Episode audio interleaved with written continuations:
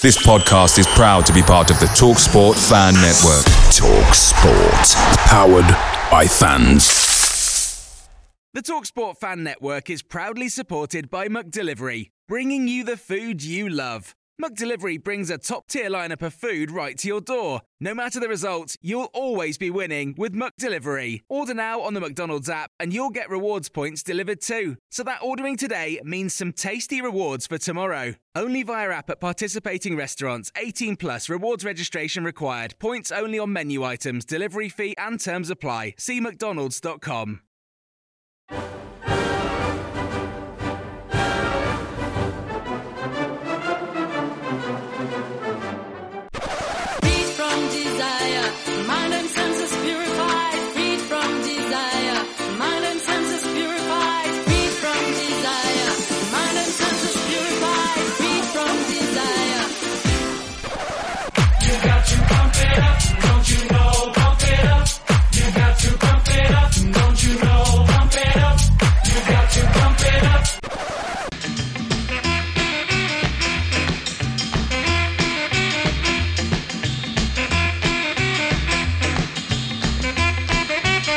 Mumba.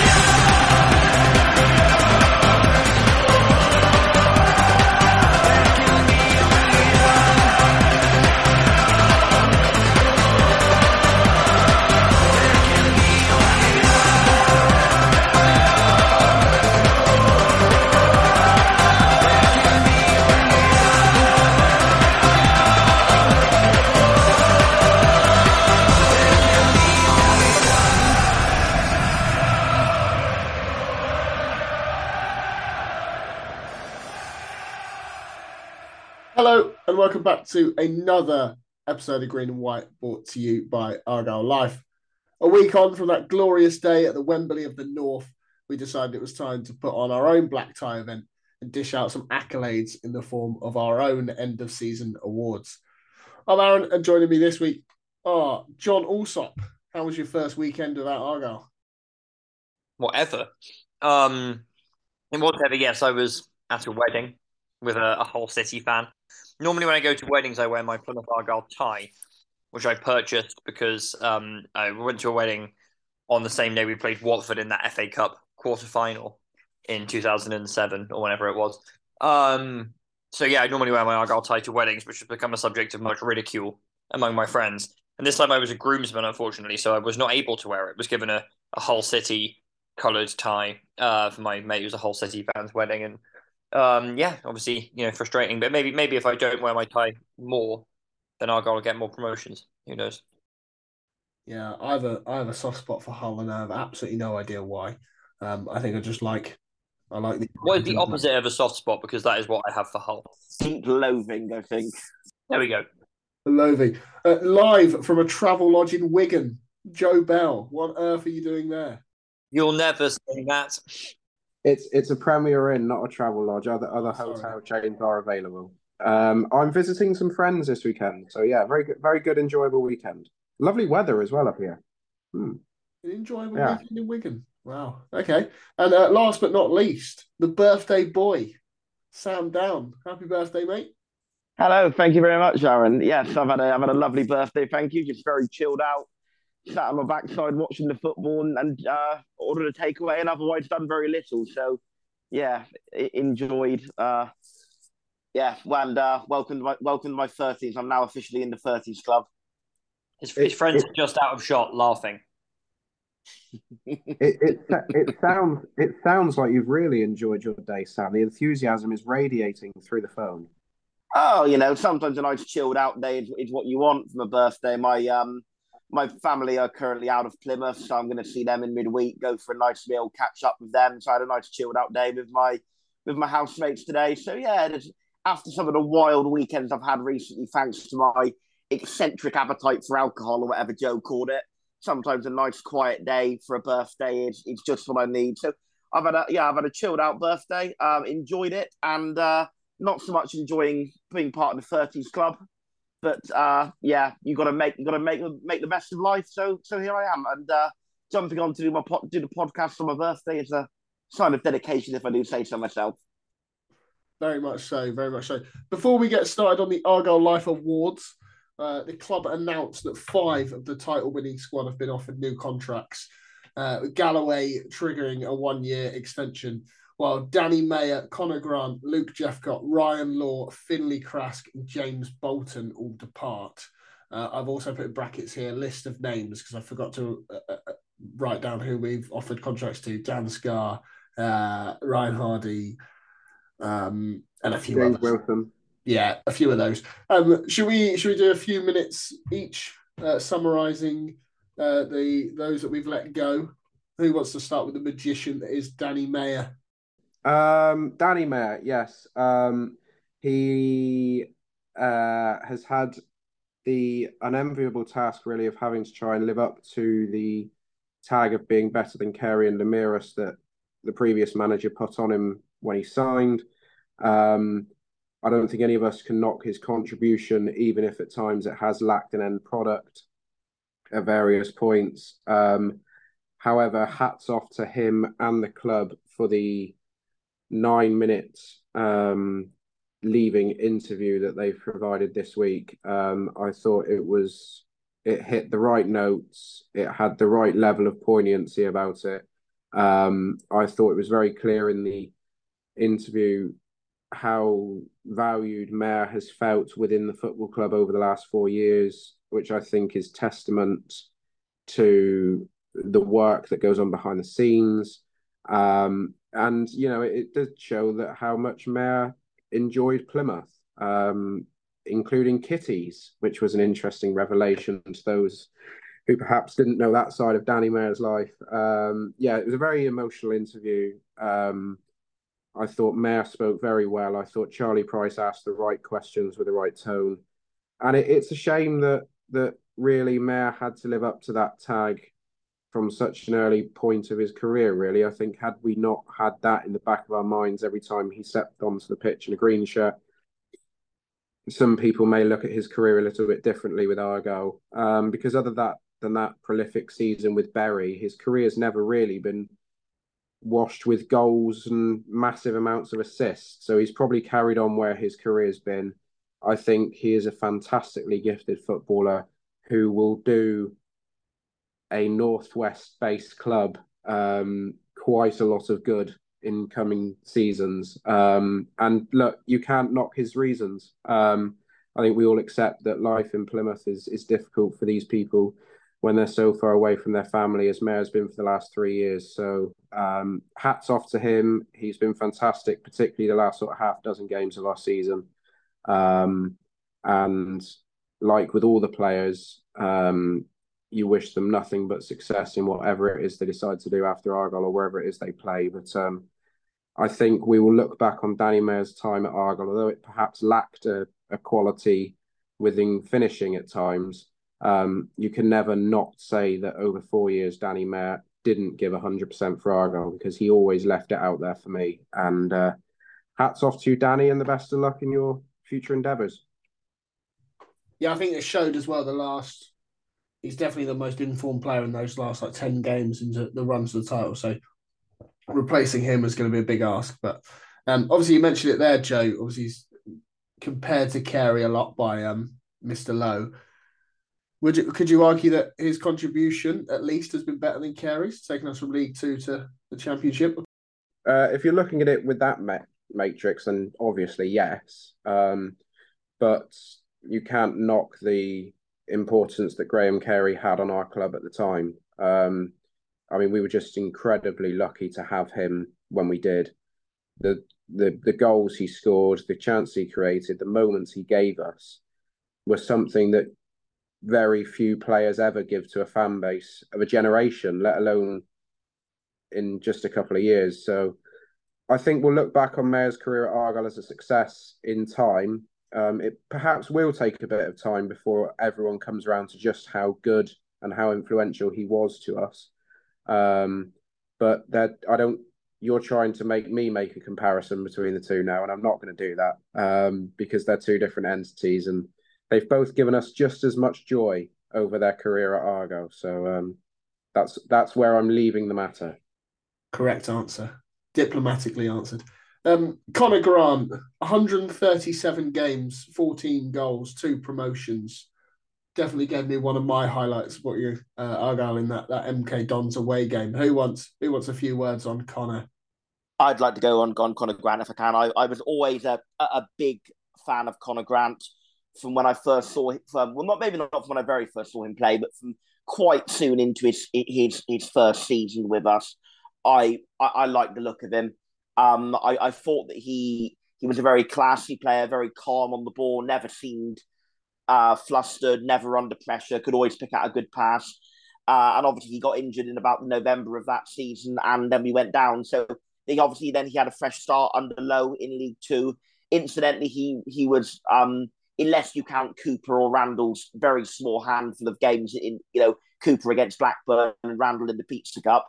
Grant was the only player remaining who had played under Derek Adams. Obviously, the uh, rest of the squad had played obviously under either Lowe or Schumacher, or indeed just under Schumacher. Grant was the last one remaining who had a substantial part of Derek Adams. So, yeah, he, obviously then had a fresh start under Ryan Lowe. And I think that season, the year we went up in the year that was disrupted due to COVID and then, then ended on points per game, I think he was actually, in a quietly understated way, really good for us that year. He didn't actually start that many games because it was it was tend it tended to be um uh Sarcevic in there as as the midfield two that year. But I do think as much as Sarcevic had a very good season that year, in the games in which Grant started, we were a better team because Grant made the players around him better. He, like I say, he had that game IQ. He, he could tell the runs that players ahead of him were going to make. He was composed, and then I think the season in which he really quite uh, quite unusually really came into his own as a, a player who was really beloved by the fan base was the COVID season. And the, when, when I say the COVID season, I mean the the entirely behind closed doors season. We came 18th that year, but I think Conor Grant um, did, did, almost more than any other player to keep us in division that year. He had something ridiculous like something like 11 assists and, and four goals that season. Um, and then and, and they were pretty much all quite decisive assist, uh, goals and assists as well. They weren't just um, you know, stat padding or, or, or, getting goals back or anything like that. There were some really fantastic, um, important goals and assists in, in that COVID season. And then obviously um, last season, his fourth season with the club, um, with, with fans fully back in the ground, he, he was again had an excellent season, coming seventh in League One. And I think um, that MK Dons goal, like Aaron alluded to, will just live very long in the memory of, of all of us. It, it was a real cathartic moment. Um, obviously, Lowe had just left. It had been quite a shocking week for the fans, we, but we were all, you know, loudly getting behind the team, uh, singing singing our hearts out in the end. It was we were one 0 down. It wasn't the best performance, but we we started to come back into it. In the second half went on, and Conor Grant scored an excellent excellent finish to to equalise and, and send the away end wild. And um, send certain people who we won't mention flopping into the segregation um, if they might be listening to this podcast. But Conor Grant, um, and and then at, um, for the rest of that season, his versatility as well. I would want to pay tribute to. Great, great at wing back. I think even better in centre midfield, and I think he could just have that more control and composure over the game in centre midfield. So, um, and then obviously, yeah, um, then last season ended, and unfortunately, this season he he barely got a sniff of action um, due to his injuries. But even then, I think what an absolutely fantastic moment it was for him to score that second goal to win us the game at Accrington. Um, because I think we all kind of knew he was probably going to be going at the end of the season, just not due to ability, but due to lack of lack of minutes. And I think what, what a great way to say goodbye to the fans. I know he then did technically play after that at Port Vale, but what what a great sort of parting moment that was for him and the fans at Accrington. I'd also say um, speaking on, I, have never actually personally any dealings with him, but speaking on behalf of numerous people who have, who said have met him, I've, I, you know, he's always been an absolute credit to the club off the pitch, always willing to to take time to, to talk to fans, set, send birthday messages to people um, for when they've had them requested. I, I've heard nothing but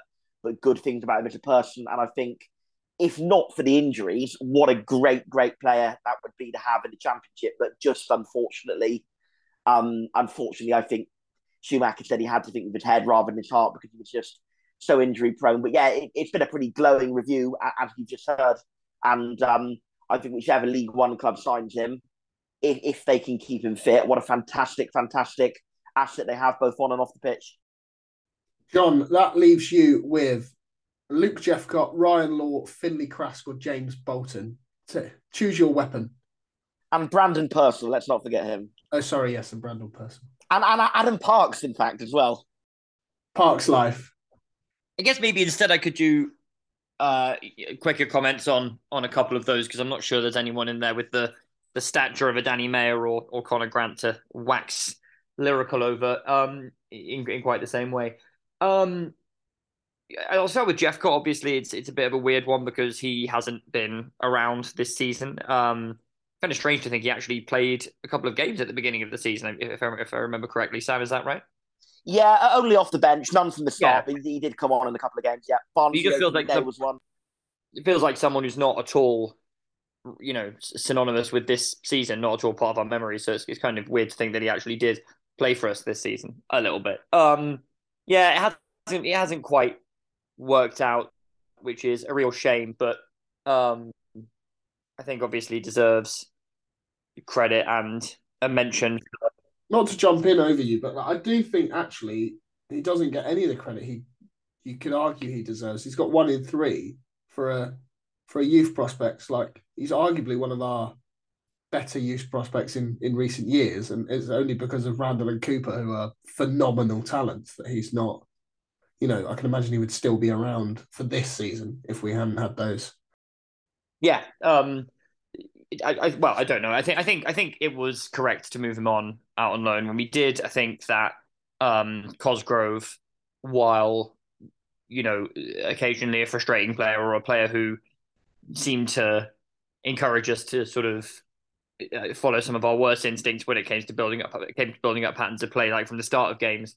Um, Cosgrove has obviously offered, I think, just something a little bit different, different dimension to to what Jephcott had. Um, but yeah, I think as Aaron said, uh, you know that, that, that's absolutely right. Um, he is a player who has come through the academy, has scored an unbelievable amount of goals in that kind of first purple patch that he had. Which, I mean, obviously goes without saying that if he hadn't scored all of those goals, we would have um, gone down in that in that first season.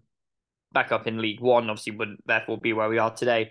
Um, you know, someone who clearly has an incredible poacher's instinct, and I think somebody who actually built on that and became a better player off the ball, you know, in terms of his hold up play. The problem is, I think that when he developed that side of his game, the goal seems to dry up a little bit. Um, so, yeah, some great memories. Maybe not through, you know, the the best times necessarily. Certainly not times that can kind of be held up and compared to this season. But um, Virginia was, was an important player last season as well. Got some really good goals for us, and they and they were happy memories. Um, so yeah, it's a shame. It's a shame it hasn't quite worked out for him. But obviously, you know, send him extraordinary good wishes and thanks for everything he's done for the football club. And, and I think someone who I'd like to think we won't, you know, won't forget. And, and as with Conor Grant, I mean, I don't, I don't think Jephcott's likely to be in League One next season. Probably looking at League Two, wherever he ends up. I think um, are going to have, you know, a, credit to whatever club that is on on their hands. Um, and then I also wanted to talk slightly about James Bolton because he's someone we've mentioned on the podcast quite a lot. He's someone I'm a huge fan of. Um, obviously someone who has not, unfortunately, made a huge contribution to Plymouth Argyle Football Club in the sense that he's just not had the opportunity to play that many games because of his horrible injury record. I think with him, really, it's a quite, you know, it's a case of what might have been because for me, I think I've said on this pod before, I think he's the best centre back of the, the six that we have at the club. Um, I think looking back on that shout, I might elevate Dan Scar above him on ability, just because I think Scarr has improved so astronomically since we signed him. But Bolton, for me, whenever I've seen him, I've been incredibly impressed with his positioning, with his versatility in that kind of, you know, in terms of playing in the centre or or on one of the wide positions in that back three. Um, you know, obviously a threat from set pieces as well. Just thought he was a really, really classy player, and it's a real, real shame. I think we didn't get to see more of him because, to my mind, I think he is one of those who, if he could stay fit, it, you know, absolutely would have been good enough to make the step up to the championship. So he's hoping, for his sake, he can get his injury problems a bit behind him, perhaps find another ambitious League One club and, and can get a, run of games under his belt. Um, so yeah, th- thanks to both of those, and obviously you know the other the other players that you mentioned as well, who hasn't quite worked out for. Um, Ryan Law, of course, that incredible. I think we talked a bit about about about the, the trio who were already released last week, if I remember correctly. Ryan Law, that incredible goal at Birmingham in the FA Cup. I was there. It was an absolute limbs moment. Um, and put in some, you know, a couple of pretty good mature performances for the club. Um, yeah, I just have to echo, you know, what's been said and, and hope they all land on their feet. Yeah, um, obviously Ryan Law, I think will always be synonymous with that strike up at Birmingham. So to send us to Stamford Bridge as well. So I don't really want to give this too much credence, and I know Joe doesn't definitely doesn't want to talk about it. Obviously, there's some tweets doing the rounds linking uh, Schumacher to the Southampton job. Uh, any thoughts on this, Sam? I know that you you were slightly worried that might be a job he would take. I mean, yeah, I, I literally did say it even before the links. I just kind of thought, mm, that, you know, that they're a club who generally like to make quite a, you know, up and coming hipster appointment. They're, they're not going to be a type of club who will hire a, you know, someone like an Allardyce or an Alan Pardew or, or anyone like that. Are they? They are somebody who like to go for someone up and coming. So it was kind of always vaguely in my mind that that might be a club who would have an interest in him. Um, and and as uh, as you tweeted from the Argyle Life account, Aaron, the fact that it's the same journalist who broke Lowe to Preston is Yeah, mildly concerning. But you know, ultimately, he did also say they were looking at Russell Martin as well. So hopefully, they, they, they go for Russell Martin or or somebody else. Obviously, if it if it happens, it happens, and we'll, we'll obviously, crikey, if it does happen, I'm sure we'll be on the podcast talking about it. But yeah, let's just hope it doesn't. That's all I can say. Anything else to add, Joe? um, yeah, it's it's sort of come back to bite me a little bit, wasn't it, with my attitude towards the conversation we had after the Burton game, um, with with this link from Alex Crook, who, uh, as you say, quite rightly broke the story to Ryan Lowe to Preston, but that's a very tedious link if we're hanging on to it. The fact that um, that's the, the God given right that Schumacher's bound for Southampton. Um, it should be noted that Russell Martin um, is slightly stronger in the betting markets. Not that you can necessarily read too much into that. Um, I think he would be a much better fit for Southampton as well. Um, Steven Schumacher needs more experience, um, and that's not the club for him. We all know the club that's for him, not Southampton. There's also a very vocal fan base arguing that there's a better manager coming out of League One into the Championship. So um, if they'd like to take a look at Kieran McKenna instead, um, He's he's got he's got better XG data. exactly apparently. exactly. Are we Uh, gonna are we gonna touch on that Guardian article at all? I'm I'm sure John's got a rant up his sleeve about that Guardian article today. No, we're here to do awards, aren't we, Aaron? yeah, we're not here yes, to talk yes. about. We're not here to Oh, I talk was gonna. I was gonna say actually, I think that all of the awards must be won by Kieran McKenna, who steered that Ipswich side to such an unlikely promotion. I, I, Um, I- um, by you the way, ha- ha- happy um happy birthday, Kieran, if you're listening. 'cause He does share my birthday. He's 37 today. Well, not that I'm 37, I'm but not sure he'll be listening, but he'll have be- better birthday XG than you. Yeah, much better expected gifts. Yes, absolutely. Yeah. Right, we'll move on to the awards. Uh, really, really quickly, um, League obviously League One playoffs are underway. Who are you wanting to join us in the Championship? It can be a short, sharp answer. It won't. It won't be Sheffield Wednesday. Well- Hey. No, okay. I I feel like I'm going to hate myself for saying this after what they did to us at Wembley, but I, I don't know. I quite like Bolton. I think That's twice that you said you like Bolton on this pod. Ian Evatt has done a really good job there. I think that, as I think, as I think I've said before, their recent trajectory has kind of mirrored ours a little bit, um, with you know, albeit kind of a season behind us. Um, I think they're a club that have obviously been through absolute hell. Um, and uh, you know, I, I think they deserve another crack at the championship. I think they've got some good players. Um, yeah, I don't know. I don't think it's likely to be them necessarily, but uh, I think to answer your question, they would be the ones I would want out of the four. I'll give a short answer. I'd like it to be Peterborough. The reasons being because it's a good away game, lots of pubs near the city centre, ground near the city centre, and also because I think they're the most likely to come below us next season. So Peterborough United. Exactly that. We've got more chance of taking points off Peterborough than anyone else. I think. I'd like Peterborough, even though they did beat us 5 2 at their place.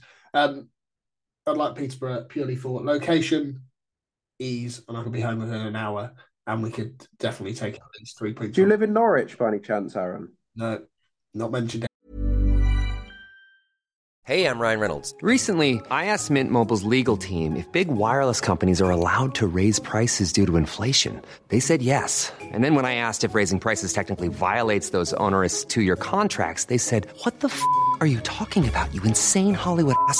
F- So to recap, we're cutting the price of Mint Unlimited from $30 a month to just $15 a month. Give it a try at mintmobile.com slash switch. $45 upfront for three months plus taxes and fees. Promo rate for new customers for limited time. Unlimited more than 40 gigabytes per month. Slows. Full terms at mintmobile.com. Picture the scene. All of your mates around, you've got your McNugget share boxes ready to go. Partner this with your team playing champagne football. Perfect. Order McDelivery now on the McDonald's app. There's nothing quite like a McDelivery. At participating restaurants, 18 plus serving times, delivery fee, and terms apply. See McDonald's.com. Anyway, on to the awards. Uh, we're not able to give out any physical awards, even if we wanted to, as the lads are partying away in Las Vegas. Uh, watching them blare out the Janna song down the strip is a personal highlight. Uh, while rumours circulate that Hallett is putting the £12 million playing budget all on black. Green Zero, surely. Yeah, that's yeah. If that came in, we'd be we'd be championship winners next season.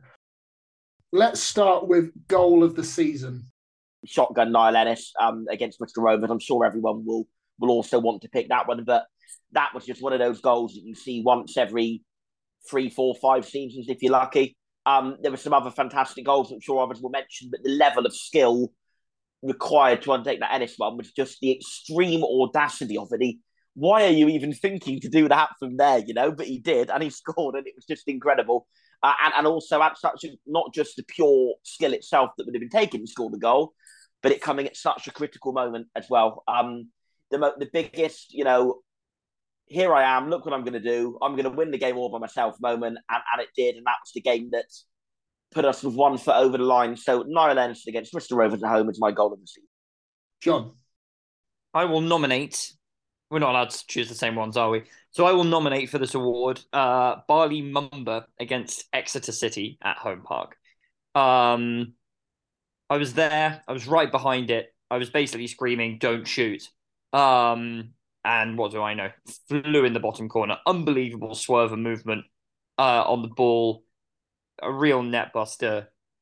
Obviously, you know the opposition and the limbs and the you know sky cameras under the lights and all the rest of it kind of added to the drama of the moment. And I think it was it was sort of symbolic, obviously, of a number of fantastic goals that Mumba has scored for us over the course of the season. Just sort of highlighted his audacity and his his confidence. So yeah, I'm going to go Bali Mumba against Exeter for my goal of the season. I don't My- I don't want to quote Gary Caldwell, but I'm sure he said something like, "I don't think he's hit it that well. I don't think he's meant it." Yeah, well, Gary Caldwell, of course, infamously uh, as a footballer, knew a lot about scoring 35 yard screamers. So definitely someone that I will uh, take take lessons off on that. I'm glad I ended up going third on this. Um, I see your goals and I raise you Finn Isaac Azaz at the Mem in October. Um, Sam talks about audacity and whatever other superlatives he gave to Niall Ennis, skill and what have you. Finn Azaz had absolutely no right whatsoever to put that in the far corner from where he was, and yet he still had the kahunas to do it. Um, it was an incredible strike. It set us on our way to what should have been three points. It, it didn't end up that way.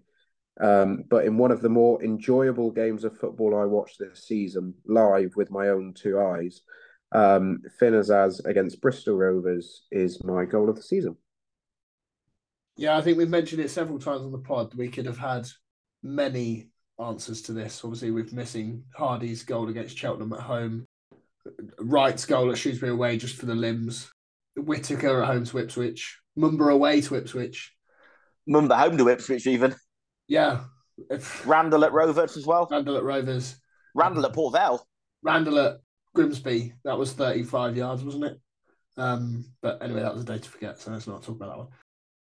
What am I going for as the deciding vote? Wait, hang on. Are you, are you getting the deciding vote on all of these? Yeah, How is that fair?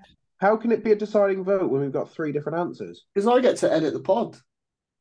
So you He can will be argue. it- deciding in the sense that he will give one of the answers two votes, but I was only nominating. you- you weren't allowed to choose the same things. I'm I'm voting for Niall Ennis against um, against Bristol Rovers, like everyone else does, I assume. So that's two votes for that one then. Okay, all right, we'll do that. We'll we'll we'll ask everybody what they want, and then we'll pick collectively as an Argyle Life collective winner, given to Niall Ennis at home against Bristol Rovers.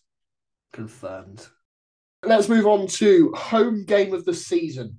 So I mostly go to away games. Um, and obviously, because a lot of the home games were Saturday 3 p.m. games, I was not able to watch them um, in, in accordance with the blackout rules.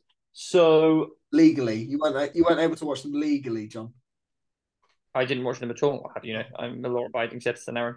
Um, Your Honour. I went to two home games in particular that that I would like to nominate, and I'm actually going to nominate one that is not on the list that you put on Twitter, I believe, which was uh, Derby County at home. Um, it was a game I think that actually proved absolutely pivotal in our season. Probably in retrospect, doesn't quite get the credit it deserves as a turning point because Derby didn't end up surging, uh, you know, in the manner that it looked like they might at one point uh, in, into real top two contention, and in fact, you know, not even into the playoffs in the end. But at the time, they were someone who we thought were maybe on our tail a bit, or, or had been. It was seen as a really important game, and I just felt that it kind of epitomized everything that was good about our season. We were quite poor for the first half of the game. Derby really dominated it, controlled possession.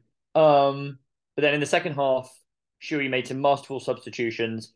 And I think that final 25, 30 minutes, maybe slightly longer, against Derby is the best I've ever seen any Plymouth Argyle team play relative to the, the level they're in. We absolutely blew them away. Extraordinary one touch, slick, attacking football, mesmerizing to watch at times. It really, really was. Um, I know some people will, you know, say that the penalty was contentious. I think we'd have won the game anyway. I think we were all over them, and, and we're going to do whatever it took to get that second goal. Um, so I think for me, that's one that, that epitomized everything that was good about our season. Great atmosphere as well under the lights. Um, so I'm going to nominate the two-one win over Derby County. You could because I feel like another one I could have mentioned, which I feel like someone else is definitely going to have. So you could argue it epitomised our season in the fact that it was a lucky decision by a loanee as well. It was obviously Lincoln at home on Bank Holiday Monday, wasn't it? Um, no, it was. Uh, no, I'm not going to go with the one you perhaps think. Um, I'm going to go for one that I thoroughly enjoyed from start to finish that had almost everything in it. Um, it had contentious refereeing decisions that we all know and love. It had a unbelievable winner. It had chance after chance, two good teams going at each other. Sheffield Wednesday at home um, thoroughly enjoyed it. It was an unbelievable header from Cosgrove that won it. Um, and yeah, had everything the goal that should have stood, the penalty that should have been given, both teams going right at it. That's the one for me. Good choice. Sam, down. I mean, I, I have to give the one, the most obvious one that would be a glaring omission if it wasn't there, which is obviously Burton Home, the promotion game. Um, people are going to be quite shocked that the Exeter home 4 2 didn't make it, but I wasn't at that game. I, I so I can't nominate it. I was otherwise detained. So yeah, it's got to be the Burton home. Just what a fantastic moment that was. What a fantastic night in the Barbican. What a fantastic time for the city. We finally did it. Pure overwhelming relief. Um home crowd going going ballistic, whether you were on the pitch or off it. I was off it, I should add, made that quite clear. But you know, everyone going mad. Um and and the memories of that night will live will live long in the memory. Seeing the entire squad uh, in revs dancing and uh, uh, yeah, sw- swilling alcohol. Uh, yeah, Burton home. Yeah, there's been quite a few that we could have had. Um, I was toying between Exeter at home, Burton at home, or Ipswich at home, due to the obvious answers being taken. Um, I think, yeah, I, I will nominate the Exeter 4 2, just so it gets a mention. Um, okay, as we're doing this as a collective, what we're we going for?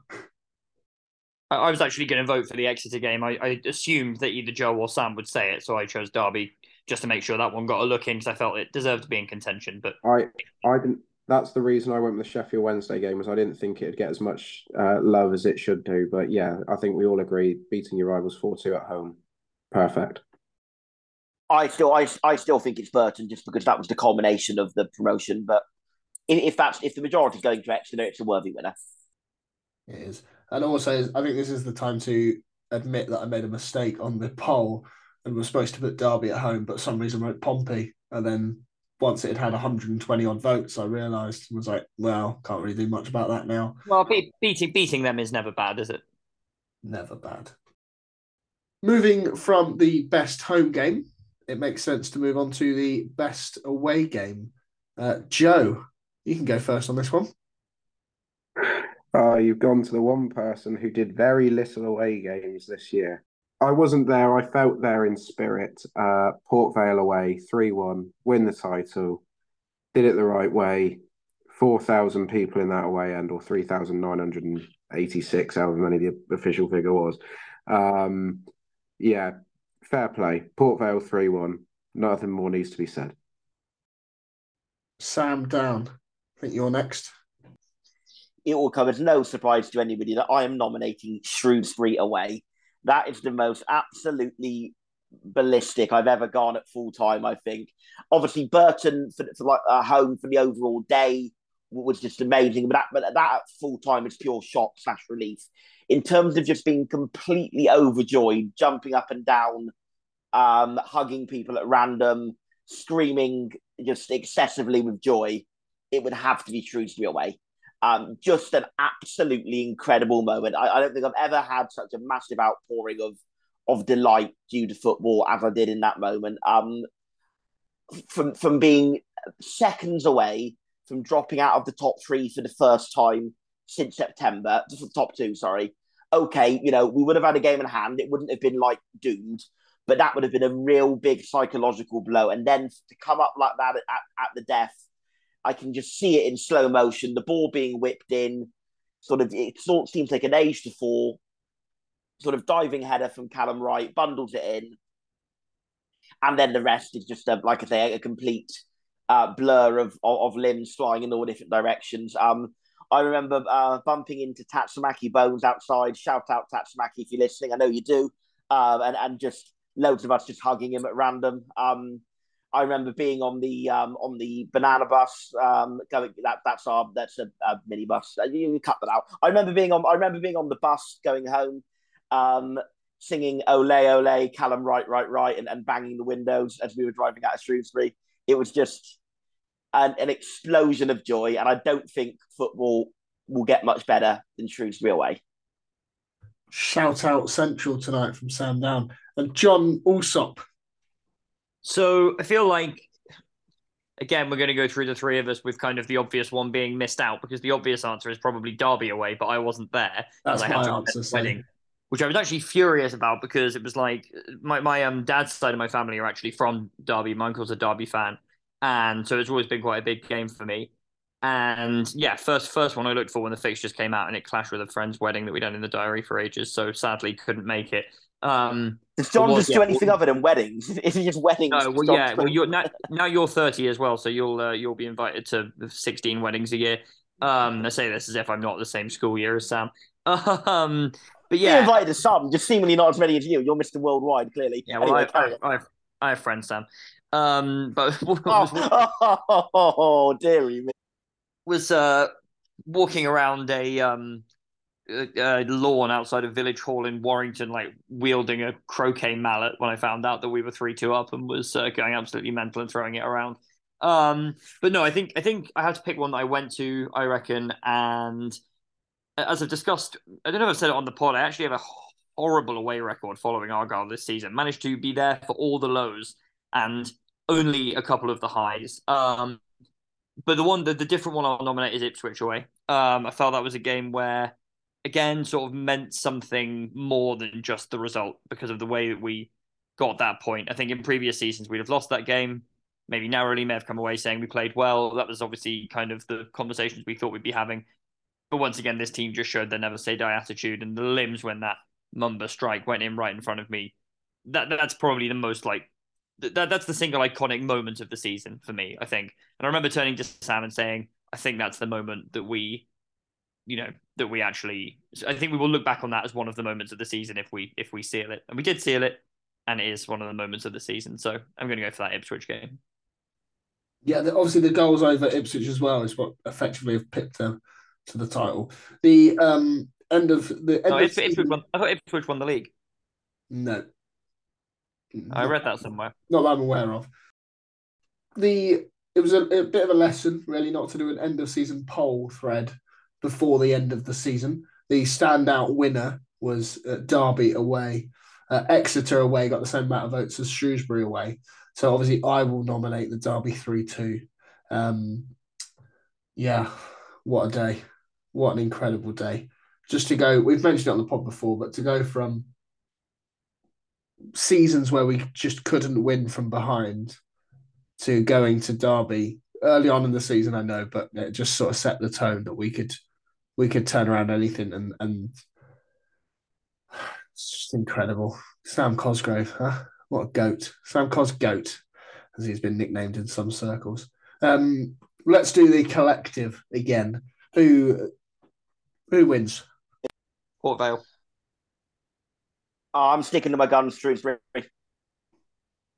I'm not backing down. Well, I'm not Port- backing Port down, so Vale. it's, it's, it's two, two, one, two, Port Vale. Port Vale. Well, that's a worthy winner. Very worthy winner. Port Vale won. And good job it wasn't 2 1 to Port Vale.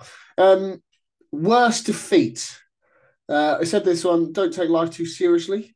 Um, it's unfortunate that uh, Joe doesn't get to go first because I feel like he'll know what I know what he'll pick. Um, Sam, you can go first. Worst defeat. Oh, crikey. Um, I, I, to be honest, I didn't really plan for this question. I kind of forgot it was coming. Uh, No, it's not, it's, not like I sent you the, the questions in advance, but No, sh- yeah, well, I know, I know. um, prob- I, I guess it's probably Peterborough. Um, it's certainly not going to be the Bolton because I don't care enough about it. It's not going to be Lincoln home because I think I was quite philosophical about that one. I kind of thought we had to lose home game eventually. Yeah, I guess it's Peterborough. It was a very poor performance. Just went there and got didn't show up. Defensively, very slack.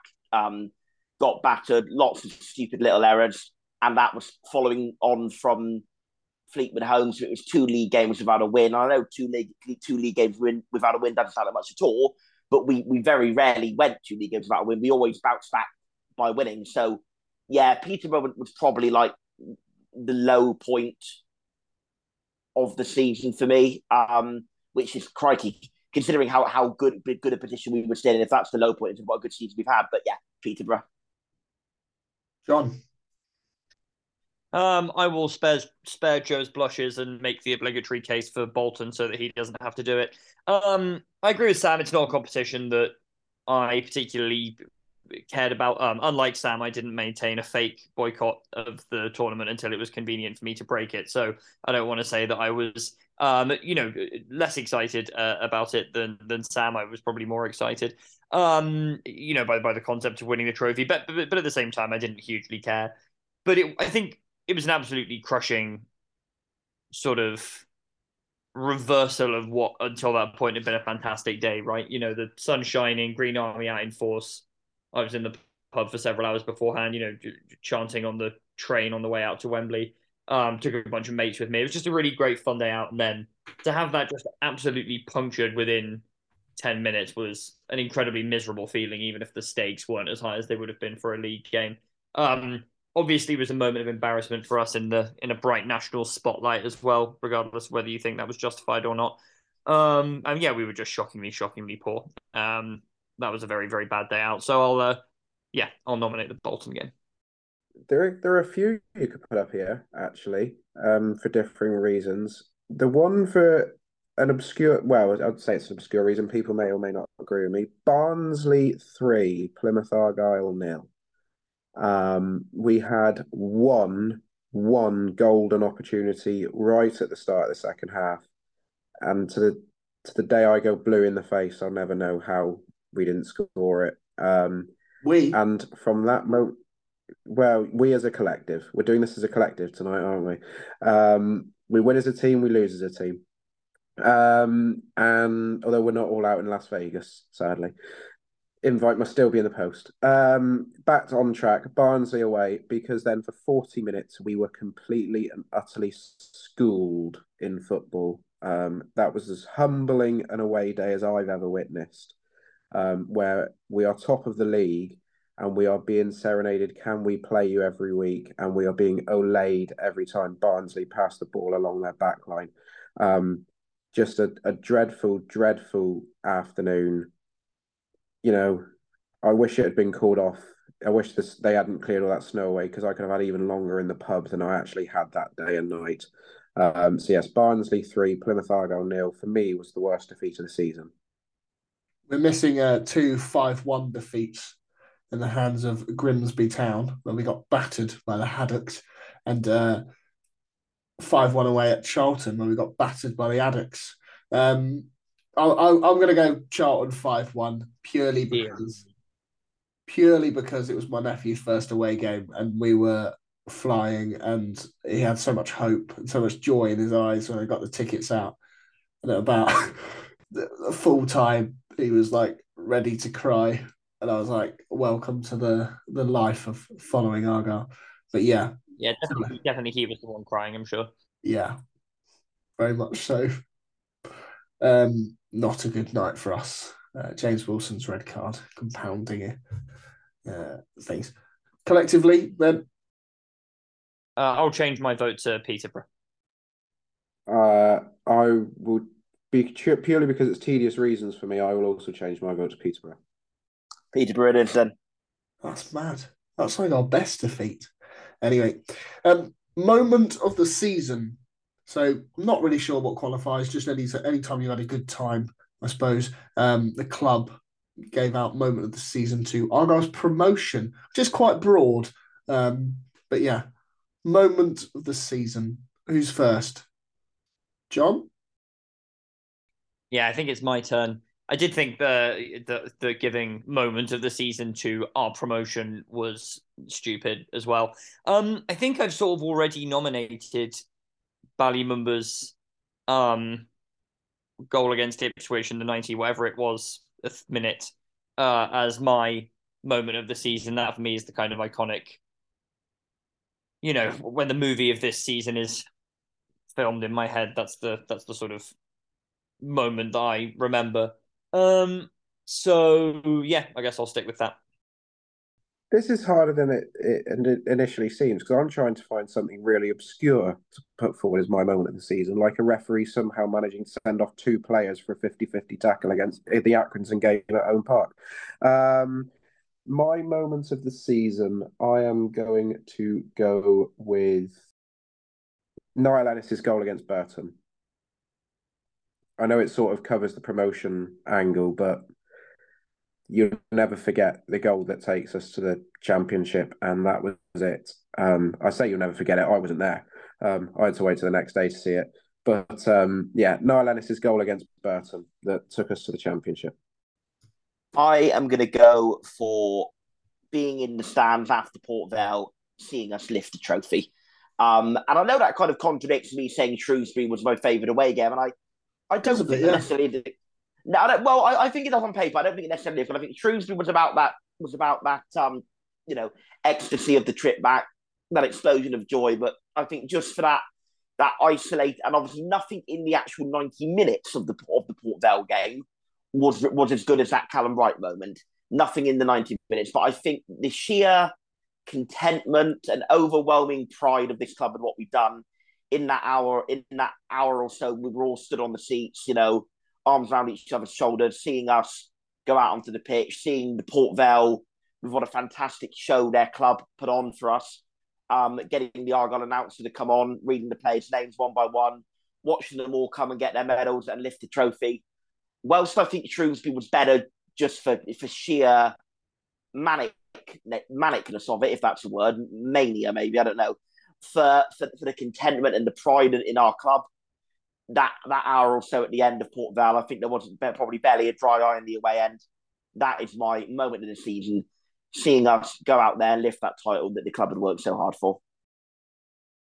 Yeah, I think mine mine would have been along the similar route, whether to go for Edwards or Azaz's goals, where just we just knew that was it. It was done you know, championes.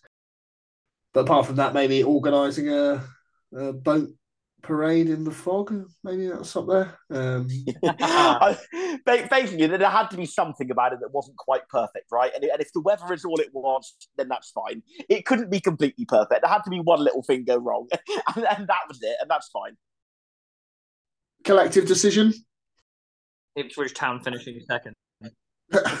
I'm stick. Yeah, I'm Oh, it's a with wild card think contender. it's- It's a wild card contender Actually- scraping in there. Actually, that's the point. I am going to change my moment of the season to Bali Mumba smacking one top bins at Portman Road. Sorry, there you go. Thank you. Well, that's the winner then. Fair enough.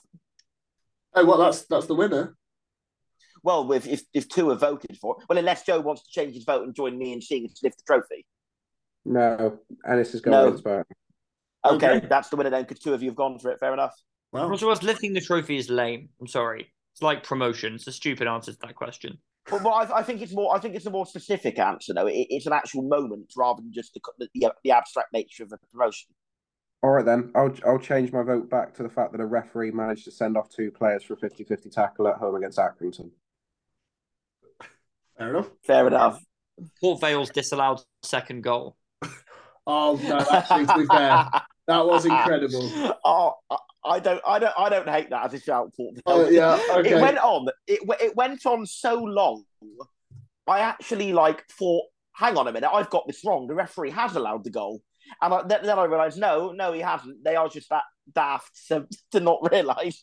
So uh, I feel bad taking a mick at them so much. They were so good to us that day, but it was the fact that they went through the whole goal music.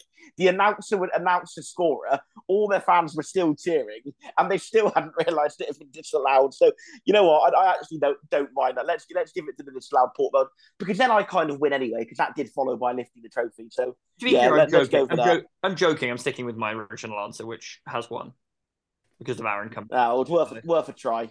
Whatever. Make make make the most of whichever. You can pretend whoever won, uh, dear listener. The, re- the winning moment was the friends we made along the way. Yeah, yeah. Okay, those people. We'll go with them. Um, unsung hero award. The Twitter poll condensed it down to Matt Butcher, Joe Edwards, Callum Burton, and Macaulay Gillespie. Um, but you know you can give it to whoever you want. Who's first? Joe. I have been a staunch defender of his ever since the 4th of February, Oh, I God. think was the date in the calendar. Callum the Cat Burton is my unsung hero. Super Cal um, came in, dealt with an incredible amount of ridiculous social media pressure, some ridiculous opinions on his goalkeeping. He stood firm and Yeah, I'd hate, is- I'd hate to. I'd hate to have had some of those opinions. I Good, didn't good, good job we didn't have any of those opinions, isn't it? Yeah, well, I didn't have any of those opinions because I was very much the defender. Joe, you said earlier, as a collective, we win together, we lose together. Yeah, we do. Um, but we don't criticize unnecessarily together. Um, you can have that on your own conscience. Uh, yeah, Callum Burton. Um, I thought the way he dealt with everything at the end of the season there was fantastic. Um, and he made some very important stops in that last month of the season. Uh, most notably, the one in the Exeter game, actually. Um, whether or not he knew much about it is another thing. But um, yeah, Callum Burton for me. Um, but I think all of the players on that poll um, would be worthy winners. Sorry, just to interrupt, I can't believe that moment of the season wasn't given to Will Aimson giving us a winner in front of the big bank. But anyway, moving on. Uh, Jon, Sam, whoever's. Yeah, uh, yeah, leading neatly on from Will Aimson giving us uh, the win, win in front of the big back. My unsung hero is Matt Butcher. I think he really grew into the season as it went on. I think at the start of the season he he was fine. I think people were criticising him a bit too much, but I kind of get that at the start of the season, some of his performances were a little flat. Some of them were kind of just maybe a little bit doing the bare minimum, possibly. But then he had that spell out of the team. He came back into the team and he was fantastic. He was absolutely great after that spell. He started to find goals, add goals to his game. He started to, to you know, be, be much more proactive, covered a lot more ground, pressing really well, um, much more involved in games, really putting his stamp on games. And I think when so many other of our CMs were, were getting so much attention, obviously everyone loves Adam Randell with one of our own. Jay Matete had come in and he made a really strong start. I think Matt Butcher deserves credit. He stepped up and really, really upped his game as the season went on. And in the second half of the season, he was a very consistent, very strong performer. incredibly versatile too. Like you know, popping up at left wing back away at Cambridge. Um, did he not play centre back one game? At MK, at MK in the 4 Yeah. 1 win, he played there, yeah. yeah, incredible. Jon, You know what I'm going to say? You know who I'm going to say? My favorite player, Finn Azaz. Finn Azaz. Oh. Not on the Twitter poll because he's so unsung a hero that whoever wrote that stupid poll didn't even think to think of him. Um, I think, in all seriousness, it's a bit of a tough one because I actually don't think we have too many unsung heroes in the sense that even the likes of Butcher get their praises sung quite a lot by at least a portion of our fan base. Um, so on that kind of note, I don't I don't think it's really fair to say that Azaz has been completely unsung. I think you know during his best moments of the season, he was rightly praised to the rafters. Um, but I do think that, like particularly in in the sort of post injury part of the season when he didn't quite hit those heights from before, he still influenced a number of games in kind of subtle ways that didn't really, in my opinion, get anywhere near the credit um, that, that he you know that he deserved for those performances. Maybe because there was the impression that in those games other players had sort of more visibly grabbed the game by the scruff of the neck than than he had, perhaps because it, you know there were some pretty ordinary performances mixed in there too um, among the you know among the really really good ones. But for me, I just think subtly an absolutely fantastic player, and whether he comes back or not, I think he's a player who too few fans will remember as one of the best we've had at this club in, in recent times, technically. Just a wonderful technical footballer, some brilliant goals, some amazing contributions. Um, yeah, I'm going to go with Azaz. I hasten to add that the polls were boiled down from all the replies that we got to our um, open-ended questions, um, if you will, John. But my personal unsung hero, I think, has to be Elliot Turner. I think this squad is in incredible shape. I think the just the perseverance in games to go all the way to the 90, 91st, 92nd, 93rd minute is something, as we've already mentioned, we've not seen for several years, or in, in my time following Argyle at least. Um, incredible amount of fitness in this group every single player you could argue has been unsung at some point. Every single player has most probably been up for the Player of the Season award by several members on Twitter, but I'm going to go for Elliot Turner. Truly unsung. Also, a shout out to Chris Ralph as well, because the, the pictures look absolutely fucking incredible this year. Don't know why I swore there, but it's been incredible. There's my answer. I think Aaron's made a great case, so I'm going to change to Elliot Turner. I'm fine with that. I'm sticking with Callum Burton. 3 1. I'm on a roll tonight. Elliot Turner, unsung hero. Nice. Let's go on to the big ones. Most improved player. Sam, I think you're up first. I can't remember. You know the order. Just do it yourself. Yeah, you know what? I'll I'll I'll, I'll go for Callum Burton with that one because I, I do think that well, whilst I may have been a bit harsher in my criticism, I do think that's because at the time it was to an extent warranted. But but the way he came, he he really grew into the role and, and came into his own in the final sort of month to six weeks of the season. Um, really cut down, really minimised some of the errors he was making. Began to look more comfortable with the ball at his feet, and and, and made some excellent saves like like that Exeter one. That was at nil nil, and if we'd have gone one 0 behind in that game, it could have been a different game. So yeah, and and just command of area grew a lot better. Just generally seemed a lot more confident in the role than he did. So even though he didn't win unsung, I'll go for him for most improved. But I think the Callum Burton who was playing by the end of April, start of May, was a very much better version of Callum Burton than the one in February and early March. Tricky. It's a tricky one um, because by naming a most improved means you think somebody has started poorly and um, you've got to eat humble pie about. Um, and I don't like doing that because they're all a very good group. Um, my most improved player, if I had to pick one, which I obviously have to because I've appeared on this podcast to make these decisions, um, is Matt Butcher for the reasons that Sam outlined earlier. Um, I was very stupid to have a judgment on Butcher before Christmas, um, to which I am more than happy to swallow my pride about and say that I was wrong. Um, but yes, Matt Butcher, as the season progresses, has become an integral part of the team, um, and he is my most improved player. Yeah, there's a few in here, um, a few in here, aren't there? And I think I actually disagree with Joe's kind of framing of this. I think that it, most improved player can be someone who started quite well and just really has massively improved their level, even from a pretty good start. I don't think it's saying that you know, I don't, I don't think to to name a player to this award is to acknowledge necessarily that they had a, a stinking start. Um, I have two candidates in mind, and I think Aaron's probably going to say one of them, so I'm going to say the other one. It actually is is one who I think fits in the category that I just mentioned of a player who started well but has just raised their game so much, um, and that is Dan Scarr. Um, he's always been good for us, but I think this season you have really seen him go from a good centre back at this level to an outstanding one. And by the end of the season, he looked every inch a title winning League One centre back, um, which I don't think he did uh, before or last season necessarily. So for me, I just think again, not it's not it's not one that I'm saying because I thought he was initially poor or ropey or whatever, but um, he's just had an absolutely outstanding season. So I think it has to be Dan Scarr for me. Macaulay Gillespie. We'll go with him.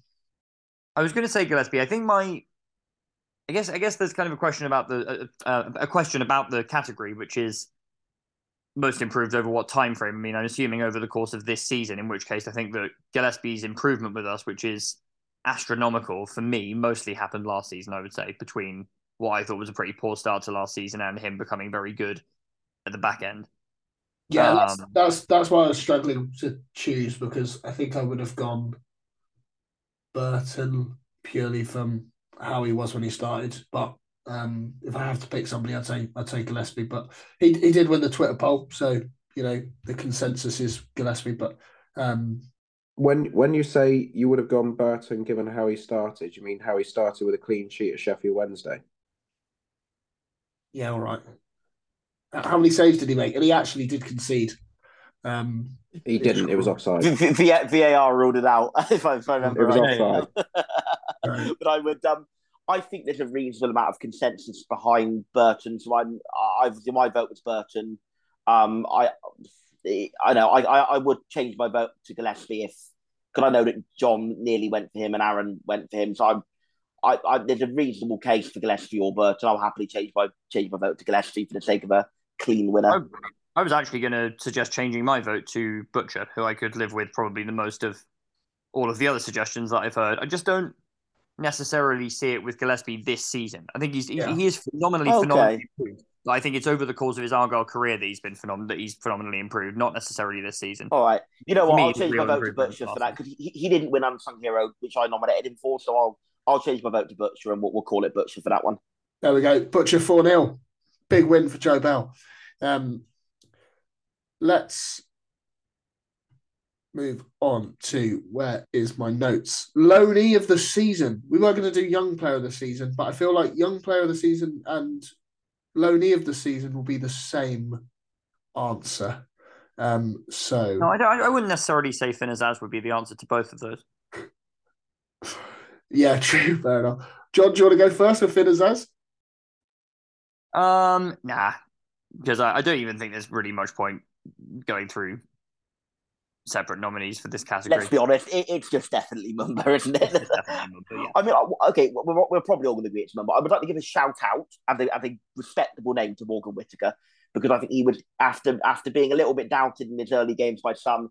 From September through to December, he was absolutely brilliant for us, and he he he won games by himself. He took games by the scruff of his neck. He danced through defence and scored brilliant goals. What a great player he was for us, and I think he hopefully he's been sent a title medal in the post because he really deserves. And it's such a shame that due to whatever internal politicking was going on at Swansea, he wasn't allowed to see out the season with us. And I think he really wanted to, and I think we really wanted him to, but it didn't happen. So yeah, Morgan Whittaker, big shout out. Hopefully we, we could see him in green again in the future, but I think we all know who the winner's going to be. Bali Mumba has had a fantastic, fantastic, fantastic season. He may well yet win the vote we're going to talk about in a minute as well, but certainly for Loney and young player, I think he's a fairly clear winner in in both of those categories. So if we do want to, you know, include both the categories, I think we probably nobody's going to really disagree that he's the the winner in both. He he's played over a very prolonged period of time, so you know it's not you know he's not just like missed a large number of minutes like a lot of players have. He's he's been a regular player and he's performed to a very high level with some absolutely fantastic moments that have secured the points to win us promotion, the title. Anything to add to that, anybody? Oh. I was about to say Joe looks like he disagrees, but I think that's because he froze and then drop out, dropped out of the call. Um, yeah, I think I, I don't think you can argue past Mumba. I think um, every single one of the loanies have had their, their moments and they'll be remembered. Um, Lonwijk might be a, a quiz question in a few years in a pub, being like, "Who was the lad we had from Wolves?" Um, but even then, he still played his part. Um, Joe is back with us. Joe, you looked at you looked in uh, shock, but we don't know if that's because you froze. uh, yeah, thank God for ultimate Wi-Fi at Premier Inns. Uh, other hotel chains are available. Um, my lonely of the season is it? Are we just gone with Mumba so far? Have we? If you've got a case for somebody else, crack on. I have. The way Jay Matete can get booked within a matter of seconds coming off the pitch is some talent. No, loves it- it- yellow all all seriousness, um, it, I'd I'd love to give it to Whittaker because he had such a difference on the team before Christmas. But um, yeah, there's only one Bali Mumba. Talking, sorry, going back to most improved. For the first couple of games I saw Whittaker, I thought, what an absolute donkey. What is this guy?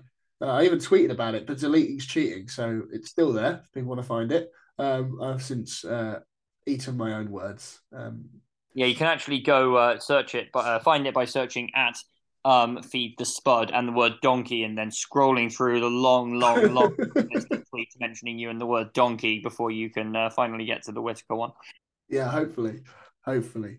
Um, so let's just call let's just call Bali young player of the season as well. Moving on to the big one, the the most coveted prize in the Argyle Life Awards, player of the season. I can't remember the order, and you've all switched around on the Zoom. So whoever wants to go first, now's your opportunity. I think it's me, isn't it? If you want, off you go. yeah, Joe, then me. Um, player of the season. Uh, um, Doesn't even know. well, I'm I'm actually going to keep with the vote I gave in the official Plymouth Argyle Player of the Season vote. Um, and it wasn't Bali Mumba. It wasn't Finn Isaac Azaz. Um, it is for Michael Cooper, um, who all the data geeks tell us kept helping us outperform our data through the whole through most of the season. Um, but the the kid's just incredible. Um, we're we've got one of the best young goalkeepers um, in the country at any level. Um, he's a phenomenal talent. He is very much our own academy prospect, and I am counting down the days until we stop seeing him appearing in TikTok videos and we see him back pulling on a goalkeeping jersey for Argyle. It is not far away, and I cannot wait to see Michael Cooper back between the uprights because he is a phenomenal, phenomenal goalkeeper. How much would it take for us to get you to recreate that Michael Cooper famous dance, Joe, for TikTok? What for me? For content, yeah. Um, it'd probably take a few crates of Budweiser. I'd have That can be arranged. I'm sure we can do that. Jon, you were eager to go first, but you've gone second. It's it's a difficult question because and I think we've sort of discussed this in person a bit. You know, number one, it really has been an incredible team effort, and there haven't been that many individuals for me who have stood head and shoulders above all the rest in terms of dragging us over the line. To the extent that there have been, um, you know, and, and Michael Cooper would be someone who I think normally I would strongly be leaning towards for this award. Call me old fashioned. I'm not sure they've played enough minutes. Um, I think a player of the season has to be someone who has not had, you know, barring really exceptional circumstances, which Joe might argue have been met with Cooper, but someone who has been out injured for a third of the season or just not played because of rotation or whatever. I, think I think it's a, I think it's a knock against you when you're deciding something like this. So it is a really difficult one. But been thinking about it for quite a long time. I'm going to go with Joe Edwards, um, and the reason is that I think he has typified pretty much everything I've just said. He has been the heart and soul, um, always there, always hardworking of a team that just doesn't know when to give up. He's been an incredible leader on and off the pitch. Um, and I think also crucially for an award like this, his the, the quality of his play has enormously improved um, over, particularly over the final weeks of the season. Popped up with those very vital goals um, against uh, Shrewsbury, Cambridge, and, and Port Vale to help us get over the line and then clinch the title, uh, having not scored all season, I believe, up until that point. Um, you know, he's somebody in the past who I've said I don't, you know, I think as much as I love him and as much as he kind of, you know, is Mr. Plymouth Argyle in, in the current setup, someone I've sort of criticised on a technical level in the past, but I think he has, just like the rest of them, and maybe more so, outrageously overperformed his level this season in terms of just ability and fitness and everything. And so I think both based on his own merits, but also as a kind of metaphor for the extraordinary achievement um, that, that we have managed to pull off, I think I'm I'm going to put forward Edwards for this. I am going to, and I'm going to break the rules a little bit here because it's my birthday. I'm going to trust Aaron to let me get away with it. I'm going to nominate two because I'm, I'm banking, and Aaron can shake his head if I'm wrong, that Aaron's going to nominate Bali Mumba. And I think there are two others that I really, really are, want to put in there. you are wrong. You are wrong, but crack on. Oh. Okay, the two I want to nominate, and maybe if you just tell me if either of those are your one, then I can. I, I want to nominate Danny Mayor and Dan Scarr. No, neither either. Neither. Okay, cool. Okay, want to nominate Danny Mayor and Dan Scarr. Uh, The reason I want to put those two up for it is because I think when you're like what Jon said, when you're balancing player of the season, you have to weight two factors against each other. You have to weight who was the best player during the time in which they played, and then you have to weight have they, through no fault of their own, contributed enough minutes to be player of the season. On the first category, it's Cooper. Not even close, it's Cooper. But on the second category, I think he's just missed too many minutes for me to vote for him of the season. I think possibly other two candidates who I think have just been absolutely outstanding when they've played in the in the large part, Niall Ennis and Adam Randell. I think again they've just missed too many minutes. Morgan Whittaker, outstanding, but he was only a half season. He's just missed too many minutes. So of the players who've played enough minutes, I want to nominate Dan Scarr and Danny Mayor. Dan Scarr because he, he's he's also missed quite a few minutes, but he's not missed as many minutes as those others, and he's been consistently very good. Like Jon said, he's come on to a fantastic League One centre half, consistently brilliant. So I want to nominate him. Um, I really want to nominate Danny Mayor, and it isn't just like an emotional thing because he's leaving. I, I think what, what you've got to look at the stats is that are again, it's not denigrated being a team effort, but if you look at players who've made an individual contribution, our points per game when Danny Mayor starts is astronomically better than our points per game when he does not. I think almost all of our games where we've dropped points this season have been in the games where he's not started. Is he the player who makes the most flashiest, most obvious contribution in terms of goals assists? No, he's not. He gets us up the pitch. He gets us into good positions. He gets defenders to clear the ball for other players to latch onto. He makes the pass that leads to the assist. He keeps it. He keep, he, he all season long has kept us ticking over brilliantly, and we are generally so much better for it. Um, and he's, he's left big shoes to fill. So I'd like to nominate Dan Scott and Danny Mayor, and I'll leave it to Aaron to nominate a fifth person. I think this is easily the hardest category, just basically because as I think Easily the hardest. Easily the hardest. Is that wrong? I, I would I would say it's hardly the easiest. Hardly the easiest. There we Shut up, Jon. Either or, whatever Jon says, that that way round.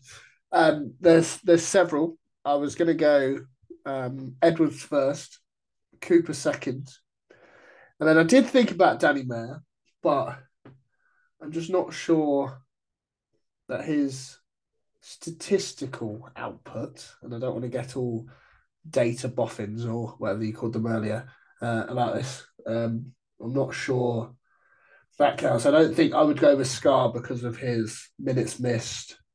Granted, not as many as Cooper and Co, but still, I think um, I would just I'll, I'll I'll give a nomination for Macaulay Gillespie. I don't think he's going to win it. I, it wouldn't be my first choice, but um, as I can't nominate the same person as anybody else, I'll go with uh, Macaulay Gillespie just for being you know solid presence. He's he's played apart from a, a few a few games where they had to manage his minutes. Has played almost every game throughout.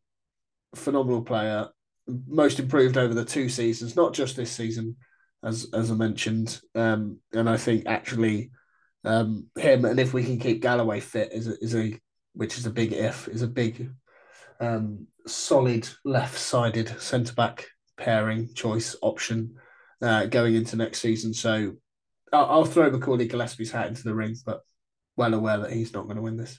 Although he did come out um, the favourite on the second poll, which I didn't condense when I said I would. But I'm sticking with Michael Cooper.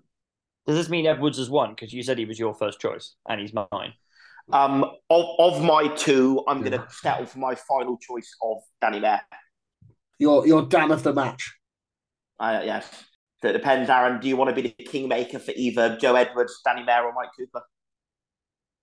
Oh, I just want, I just want to give it to Eddie. To be honest, what a man! He just, Yeah. I mean, Just he's a- a worthy winner. he just epitomizes everything, doesn't he? He's just like he's just such a good-looking bloke as well. I mean, Cooper's good-looking, but no, come on.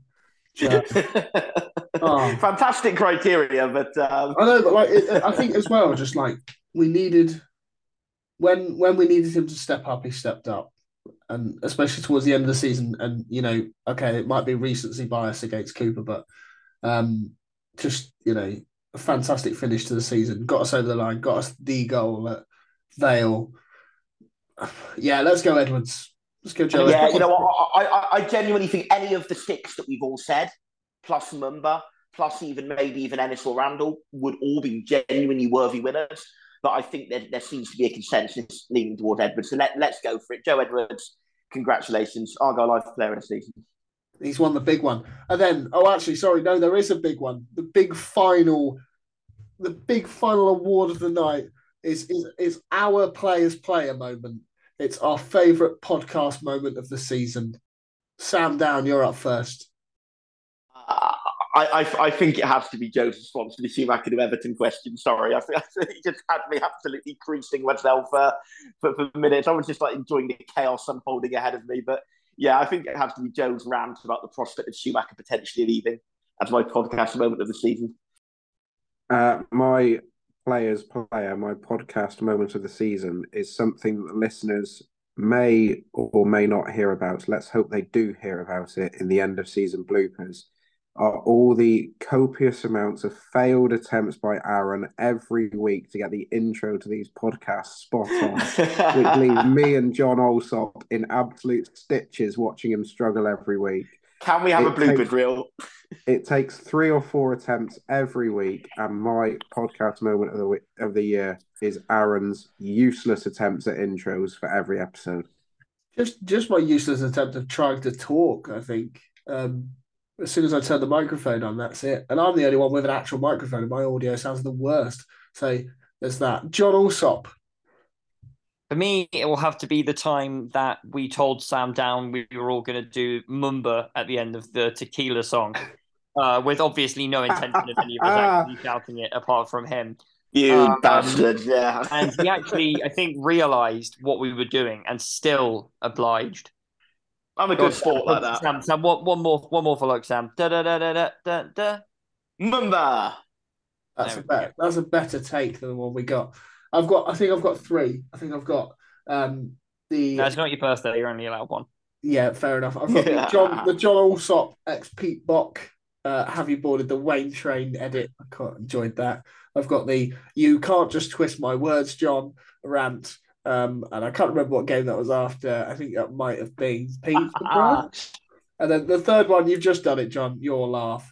Um, my other half did want a uh, laugh, a podcast laugh award, and she would have given it to uh, Finn, whereas I would have given it to you, Jon. Um, or Joe's impression of your laugh, which was pretty good as well. So um, we'll go there. Uh, okay, podcast moment of the season. What we what are we going for? I, I quite like the whole "you can't twist my words like that," Jon. I enjoyed that. I didn't. I enjoyed that argument. It's the only I- I bit of the yeah. pod I've ever had quoted back to me as well. Um, As much as I love Aaron's bloopers, I, I, I feel it's not really a moment. And I think it makes a fantastic blooper reel, but it's not really a, a singular moment. So I think I, I think I have to, um, no disrespect, Joe, count that one out. Um, I think your impression of Jon's laugh and his subsequent impression, subsequent impression of you was was very good. So I, I think both of those are are worthy. But um, No, actually, on reflection, I think it has to be Jon Allsop singing "Have You Boarded the Wayne Train." Um, it was just just perfection. Can I can I be very meta and do an Argyle in terms of like promotion being the moment of the season and say that the moment of the podcast season is this conversation about the moment of the season? Let's do I that. mean, yeah, I'm, I'm happy with that. Yeah, If you think about yeah. it, if you think about it, this conversation is A on the podcast and B has referenced all of our moments of the season. So if you say that this is the moment of the season, it's a moment that contains all of the other moments. So we actually don't need to choose one. Yeah, can't argue with that. Nice. Um, and we appreciate all the listeners, all the support, all the engagement on social media. This, All five of them. all five of them. Well, they're growing. There's about six or seven now, Jon. And, and to be clear to anyone listening, if you have a favorite uh, moment of the season from this podcast, you can uh, email it to us at you really need to get a life at gmail. no, we do appreciate it. Um, and obviously the the deal with Talksport's helped. Um, and uh, appreciate all three of you and Finn and uh, who else has been on? Elliot and uh, oh, Dan and Lou Dan and Lou Nick. and Nick and um Stan was on once as well, wasn't he? and yes and Elliot and everybody and And Neil Jusnip. We need to appreciate him a bit more as well. and Neil Oh, yes. And um, I'm sure to end the pod, Joe, thoughts on Schumacher 2? So, no, I'm joking. Anyway, um, cheers, guys. Thanks for another great episode. I'm going to say great. I'm going to call it here. Great episode of Green and White, brought to you by Argyle Life. Um, what a very professional outro. Um, goodbye. Good evening. We're going up. Goodbye. Before we go, we are going to take a week or two break from the pod at the end of the season. Uh, it feels like a natural place to take a break. Obviously, unless anything happens, you know, looking towards um, Hampshire or you know any any big news happens, we'll jump back on. But between now and next season, we'll take a few weeks break, come back, and when there's a bit more news, whether that's season tickets or signings or anything big from the world of Argyle, then we'll jump back on. With that brings a close to another Green and White pod brought to you by Argyle Life. Be sure to follow us on Twitter, like on Facebook, and keep up to date with all things Argyle by checking out www.argyle.life. As always, with all listens, old and new, we really appreciate if you could leave a review on Spotify or Apple Podcasts, or wherever you found us. Every rating helps us beat that algorithm. See you next week.